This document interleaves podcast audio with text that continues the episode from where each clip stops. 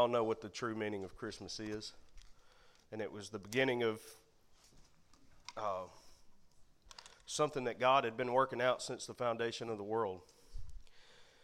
Uh, my focus this morning is going to be the power of the gospel. And we'll start out in Romans chapter 1 and verse 16. says, for, and you all probably know it by heart, For I am not ashamed of the gospel of Christ for it is the power of God unto salvation to everyone that believeth, to the Jew first, and also to the Greek. And I think this is quite a miraculous verse because it's not very often that we get a, an insight into the mechanics of God's power. And when I say mechanics, I think of something like, What's up, Gavin? Long time no see. so, sorry. Love you, brother. So, uh, it's, it's not very often. And when I say mechanics, the first thing that pops into my head is an engine, right? Most people say, well, I don't know how it works. I just push on the gas pedal and it goes. But there are certain mechanics that make that engine work. First, you got to put gas in there, right? Then you turn it over, a spark ignites the fuel that goes into the piston chambers. The pistons push, runs the cam, and that cam, through some other mechanics, runs the drive shaft and it makes it go, right? So the power of that car getting you from point A to point B, is ran by mechanics. Salvation is the same way. Now, God's power is outside of this reality that we're in right here, but it still runs on mechanics by Him, some way, somehow.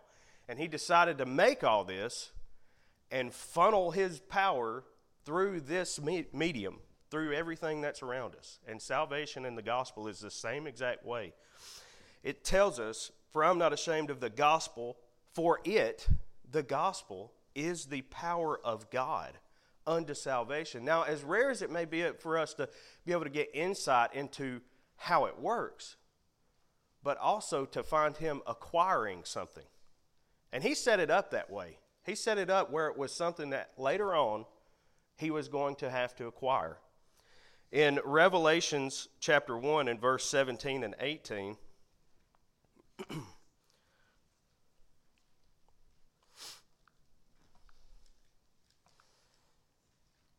it says, And when I saw him, I fell at his feet as dead, and he laid his right hand upon me, saying unto me, Fear not, I'm the first and the last.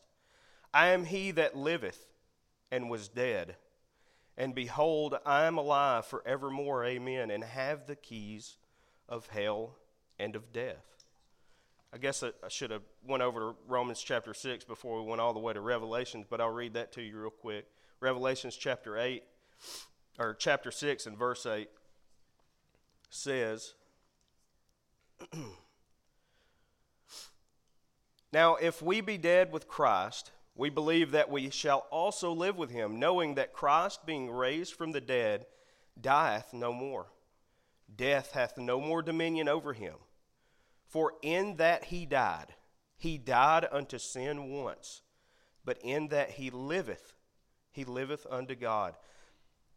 Folks, I, I don't know how God works things out. I don't know how all that stuff works. But there was a point in time where death had a reign over Christ because he allowed it to.